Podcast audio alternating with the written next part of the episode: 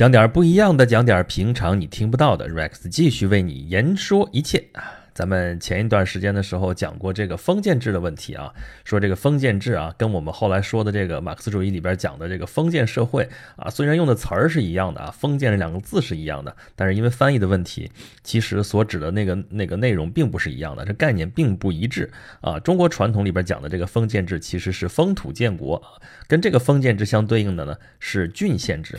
啊，其实说到底的话，这个封建制跟郡县制的区别，就是一个地方分权还是中央集权的一个问题。那么从秦朝以后啊，秦始皇灭六国，统一天下啊，变天下为三十六郡啊，后来又加了几个，变成四十个郡。啊，这个以后主流中国的历史就变成了郡县制啊，中央集权这是主流。但是呢，因为封建制的影响非常的这个深远啊，所以它不断的反复啊，就从汉朝开始就是。汉朝是在战胜了楚霸王项羽之后啊，楚汉相争当中胜出啊，这才建立了全国的统治。那么楚霸王项羽当年封了十八路诸侯啊，就是他的那个观念，就是天下的这个治理方式，就还是原来的这种封建制度啊。那么汉朝也不得不接受这个封建制度，才能够啊，就是获得那个诸侯的广大的这个支持，才能灭掉楚霸王项羽，才能够争霸，才能胜出。所以他刚刚开始建国的时候是一个郡国制啊，就是既继承了这个秦法啊，就是分天下为郡县啊，然后呢也保留了一部分的封建制啊，就是原来封异姓王，后来异姓王不封了啊，封的都是同姓王啊，才封了一些侯啊，王侯这一堆啊，一半一半吧，一半是中央直属的一些呃郡县。啊，另一半呢是一些王侯啊，这王侯一开始还挺大啊，这个后来慢慢的给分小了，这才开始慢慢的啊，这个中央集权获得了加强，这就是汉初的一个故事啊。那么到后来这个时代里边，这个封建和郡县是来回来回的拉锯啊，这不《三国演义》那句话吗？叫天下大事，分久必合，合久必分啊。这其中有很大的一个因素，就是因为这个，哎，这个过程当中就在汉朝的时候有这么一个有意思的人物。就是王莽，他在这个变化当中起到了一个关键的一个作用。哎，今天我们来说说他的故事。为什么要说他的故事呢？呃，因为网上这几年有一个非常流行的帖子，啊，流流传的非常非常广啊，啊，说的就是王莽啊，说他什么呢？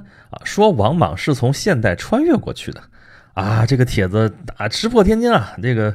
大家看到之后觉得太有意思了，这太有创意了，这太有想象力了，是吧？说你说王莽现在，因为他那些政策嘛，他后来托古改制啊，他篡了汉朝的权啊，从从西汉啊把西汉给灭掉啊，这不是那个灭掉啊，就禅让嘛，啊，直接这是和平交权啊，转到了他的新朝。新朝呢，他就托古改制，实行了一系列的这些措施啊，这些措施现在看上去都很像现代的有一些啊社会主义的这个这个政策的这个影子啊，所以就说你是从现代穿越过去的吧。啊，就说王莽是穿越过去，还有人那个帖子啊，最出名的帖子就是说。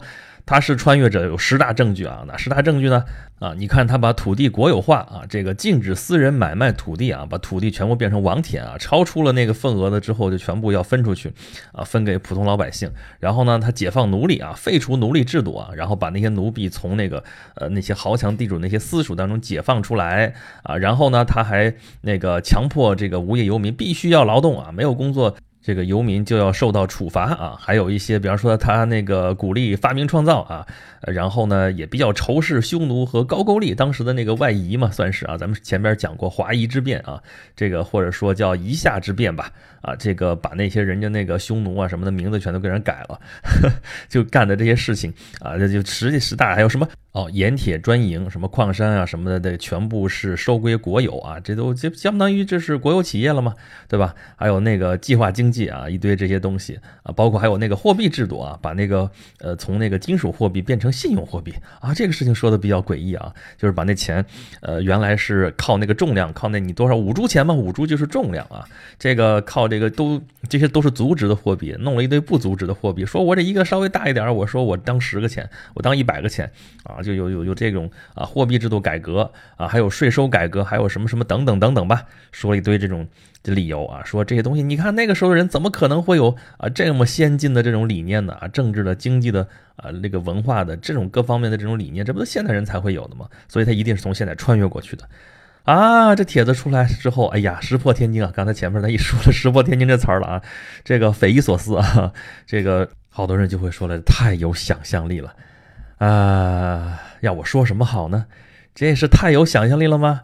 要我说，这是太没有想象力了。为什么这么说呢？这叫戏不够，穿越凑嘛。因为现咱们现在这个穿越的这个题材太多了，你到处在用它。那个穿越，你现在这个机制说不明白呢，怎么着就过去了呢？你刚出来的时候，这种创意属于一个比非常牛的一个创意啊。这呀，穿越啊，这当年是那个马克吐温当年穿越啊，一一个洋体就是一个美国佬穿越到亚瑟王时代，怎么怎么样？哎呀，太牛了。后来啊，网络时代嘛，这个太容易弄了，咔嚓你就穿越了，咔嚓你就穿越了，男的穿女的都有啊，不太子妃嘛。那么你什么东西都用这解释，这等于没解释，就跟原来我们看片子说啊，这个剧情一插一下就反转了，为什么反转呢？说呃，因为解释起来比较麻烦，所以就不解释了哈，或者说导演让他这样，他就这样了。那你这这这属于这属于没解释，你没解决这些问题啊，你就过去了。反而我倒觉得说什么叫有想象力，就真的是好像有一些违反你常识的一些东西，违反你现代这些常识的事情，但它实实在在发生了。发生了的话，你还能理解，你还能了解，说它到底为什么会这样？我觉得这才叫有想象力啊！就是说，呃，从原来会问自己说啊，怎么可以这样呢？怎么会这样呢？从这些问题。然后到啊，怎么就不能这样呢？对吧？这王莽那个时代，你如果是再细去研究一下，说西汉啊末年的那个情况啊，那个社会结构，那个当时的那个形势的话，你就不会再得出这种结论，说王莽是穿越过去的啊。如果真说他是穿越过去的话，要我说，他也不是从现代穿越过去的，是从古代穿越过去的啊啊，他名义上叫的是啊脱古改制。啊，这个当然我们知道嘛，脱古改制都是啊以那个用打着过去复古的这个名义来嘛。文艺复兴不就干这事儿了吗？说是要恢复希腊罗马的什么什么东西，其实是用啊资本主义的一些新的一些东西来去啊对于过去那个教会的那个统治进行什么什么的反抗也好，或者怎么怎么着的，对吧？所以王莽这个脱古改制，改制是根本的啊，脱古是一个幌子，你可以这么说。那按照这个说的话，那穿越从哪儿穿的？他是从古代穿过去的，因为王莽是个儒生。他上台是儒家的一个胜利啊，就是汉朝的时候，尤其是西汉的时候，讲经啊，就就不是说讲佛经啊，讲经说法不是说讲经，讲的是儒家经典啊。当时设五经博士啊，通五经中的任何一经，你就是五经博士啊。靠的是儒家治国啊，从董仲舒啊，从汉武帝罢黜百家，独尊儒术之后啊，这个儒家的这个势力就一直在上升，政府在扶持啊，皇家在在鼓励。然后鼓励鼓励到了西汉末年的时候，就出现这样的问题啊，这儒家嘛讲究的是什么呀？圣人治国嘛，啊，尧舜禹汤文武周公加孔子，这都是圣人啊。这个皇帝呢，这个叫天子，对吧？呃，他不是神啊，他是人啊，但是呢，啊，他是真龙天子啊，尤其是他是圣人，圣人他就算是人，他也不是一般人，对吧？啊，到后来皇帝都是说就是圣人啊，圣上如何如何，大家还到现在还能啊知道，到清宫戏里边还能看到这里边的影子，对吧？啊，那么既然是圣人治国，那如果就像这个汉朝一直传了呃十几个皇帝，传到了什么元成哀平这个时代啊，那皇帝越来越不称职怎么办呢？那是不是可以换一个呢？啊，这个舆论其实早就开始在造了啊，这个啊儒家就觉得说你这皇帝不合格，那就赶紧换一换吧，谁有德就让给谁。所谓天下非一人之天下，乃天下人之天下啊！天命有常，为有德者居之啊！所以说，那就皇帝不合格，那就该禅让啊！禅让这是美德呀，对吧？这个推位让贤，这是最有德、最贤明的一种表现啊！原来古代的这个什么啊，伯夷、叔齐啊，什么吴太伯啊、仲雍啊之类的，这都是贤人啊！这个最高等级人品的人才有这样的德行。那么你汉家皇帝已经不行了啊，已经没有这种德行了，怎么办呢？该推位让贤就推位让贤，让给谁呢？谁是贤人呢？谁是圣人呢？那就是王莽。当世圣人就是王莽，这个跟后来这个篡位可不一样啊。这个王莽是开了那么一个头，就是这个篡权怎么个篡法啊？这个权臣怎么能够改朝换代啊？以这种和平的方式，以这种这种禅让的方式啊，怎么去呃改换新朝？这从王莽开的头啊。从王莽开始之后，这是西汉末嘛，然后东汉末就有曹魏啊，曹魏完了之后有司马啊，司马晋，司马晋完了之后，南朝宋齐梁陈都是这么一路所谓禅让过来的。北朝也一样，这个传统就从王。王莽这儿开始了，那么说王莽这算是开了一个后世的谋朝篡位的这么一个头啊。那为什么说他这个谋朝篡位跟后来那些谋朝篡位还不太一样呢？啊，哪儿不一样呢？啊，这形式上都一样啊，对吧？就王莽你这儿开始开始的这些标准动作呀，对吧？呃，先掌权是吧？这个控制整个中央政权啊，然后开始层层往上封。加官进爵啊，封侯、封公、封王，然后加酒席，然后那个百官劝进，劝进之后还要有那个拒绝啊。一开始我是拒绝的啊，这个拒绝要拒绝至少三次，然后哎呀，实在是勉为其难，大家都众望所归，那我就来吧。啊，这这有啥不一样的？后边这些形式都做足了，对吧？曹魏啊，这个禅让的时候也是这样，司马晋禅让的时候也是这样啊，有啥不一样？啊，真有点不一样，什么点不一样？就是王莽上台还真的是众望所归啊！列位说了啊，您这还真信啊？啊，这书上怎么写你就怎么信啊？这个这都是冠冕堂皇的这堆理由啊，这个谁不会说啊？啊，史书上就这么写，你就真这么信啊？哎，你要知道这个这是谋朝篡位的这个王莽啊，这个他是他的主要的记载是在《汉书·王莽传》里边，《汉书》可是后来东汉的人写的啊，东汉跟这个王莽势不两立啊。然后他这里边照样写说他当年的那个舆论怎么怎么样啊，怎么给他造势，怎么上台，然后众望所归，如何如何啊，而且啊，大家看到他后来那些政策呀，怎么怎么样，包括最后的一些细节，比如说他最后败亡的时候，居然有一千多侍卫还要与他啊同归于尽，也就是他最后远远没有到众叛亲离的程度。你也就能够理解说啊，王莽上位的时候啊，真的就不是像后世那些就是一个权臣，就只是掌握了政权而已啊，那么一个人啊，他在当皇帝之前那名声可太好了啊，这个确实对整个社会的所有的阶层都有恩惠。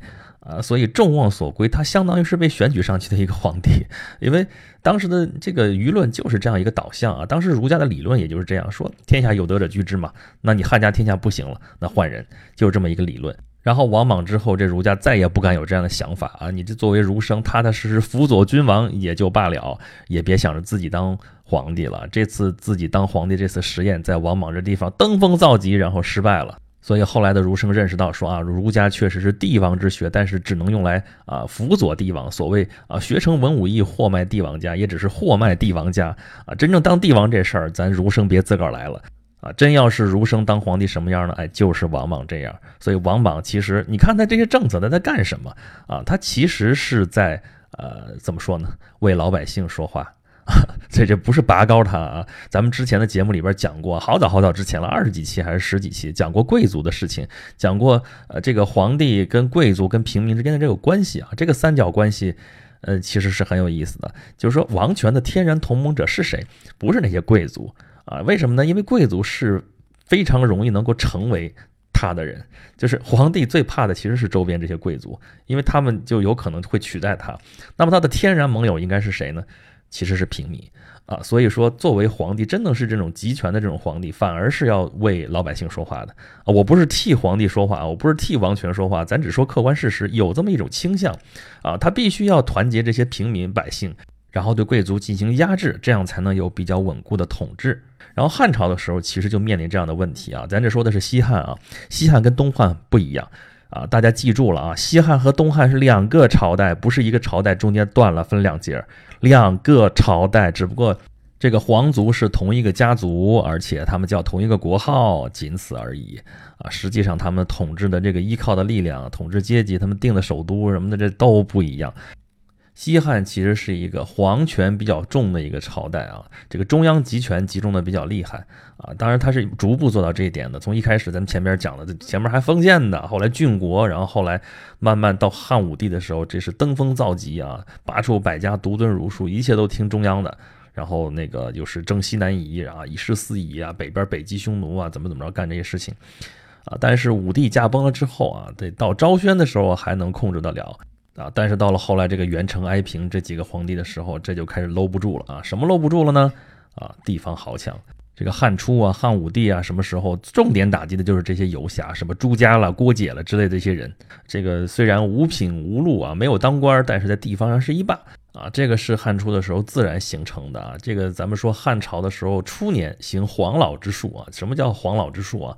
休养生息啊，无为而治。无为而治什么意思？就政府不管啊，你地方上让它自由生长啊，这是自由自由经济嘛，对吧？啊，咱们原来说什么来着啊？自由竞争啊，必然会带来垄断。那地方上开始就集聚起来了，对吧？你这小的慢慢变成大的，然后地方上这些豪强就开始起来了。然后到汉武帝的时候就说不行。你这你管了底下这些事儿了，那我这皇家干什么呢？啊，这不是在跟我争夺人民吗？啊，那怎么办呢？就才艺豪强啊，用这各种各样的办法，比如说把豪强迁到关中，在皇帝眼皮底下监视着，然后在关中这边呢，还不能让你们聚族而居，不能让你们以家族的为单位生活啊，然后呢，以实边啊，把你们往边境上迁，怎么怎么采取这种办法啊，把这些那个豪强的势力给打压下去。但是到后来到西汉末年的时候。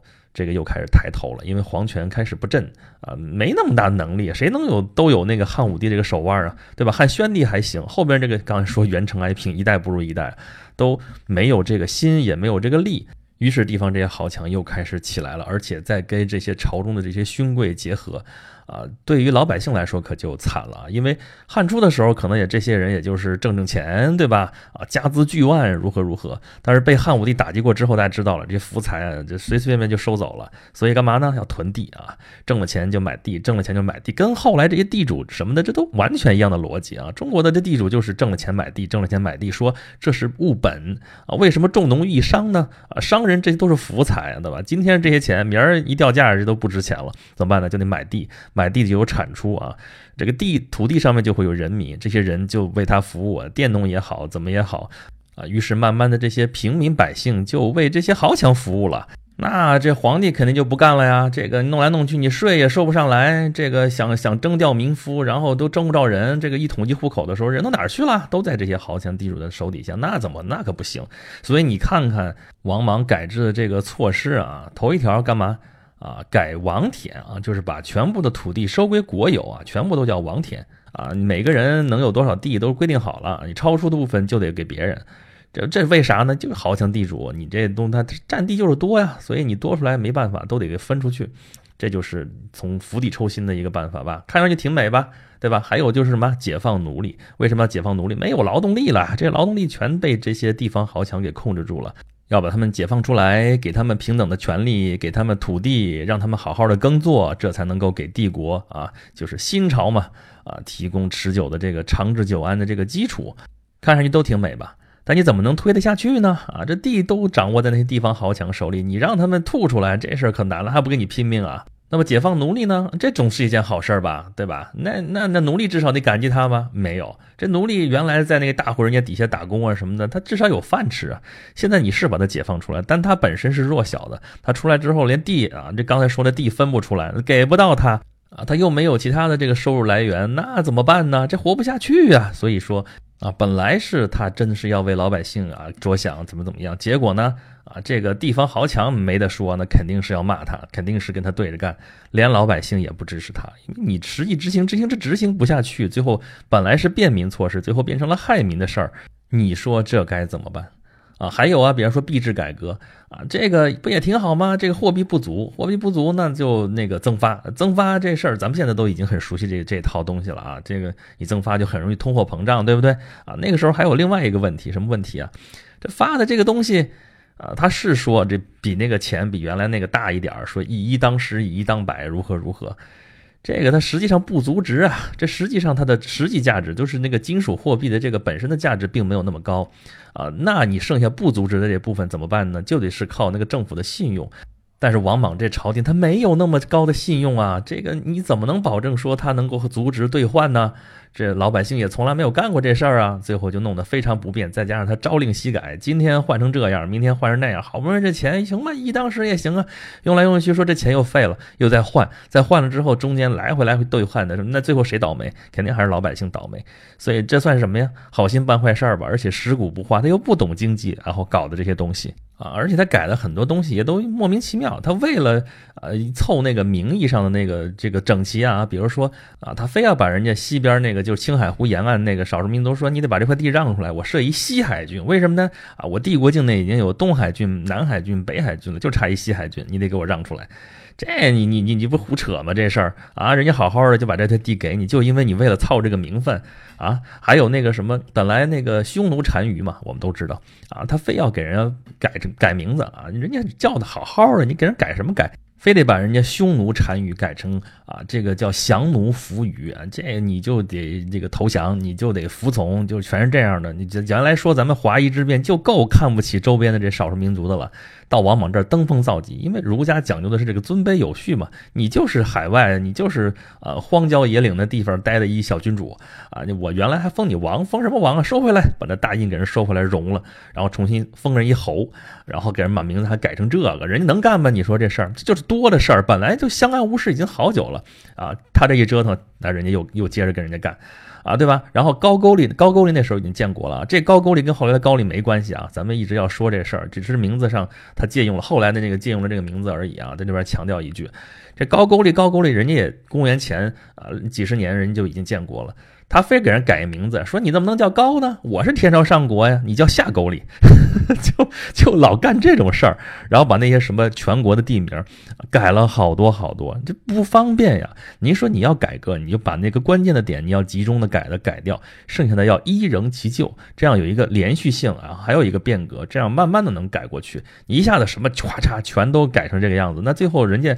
那个那个爆发点你都不知道是在哪儿啊！很多事情可能是本来是好心，结果最后变成了坏事儿啊！很多就像这种这个非常迂腐的这种事情啊，外交的这事情弄得也不好，然后部队弄得也不好，搞来搞去就搞搞成这个样子啊！你你说要现在的一个现代人穿越过去的，再说王莽这样，我真的是不信啊！你要非说是的话，也有可能吧，只能说就是那只能说现代一个没有什么政治头脑的一个人过去的。啊，王莽这样属于典型的书生误国呀！这书生治国，书生误国，他不是书生治国的问题了，他是书生直接当了皇帝，这要了亲命了。所以王莽是不是穿越不穿越这事儿，反正我是不信啊。咱咱前边说了，要说穿越的，就是啊一个儒生穿越过来了，就是古代的这个尊古的这么一个人，然后完全不顾当时的这个形势，然后就干了这么件事儿。但是呢，啊另外一方面也是说，当时这个中央政权啊，实在是已经控制不了这些地方了啊。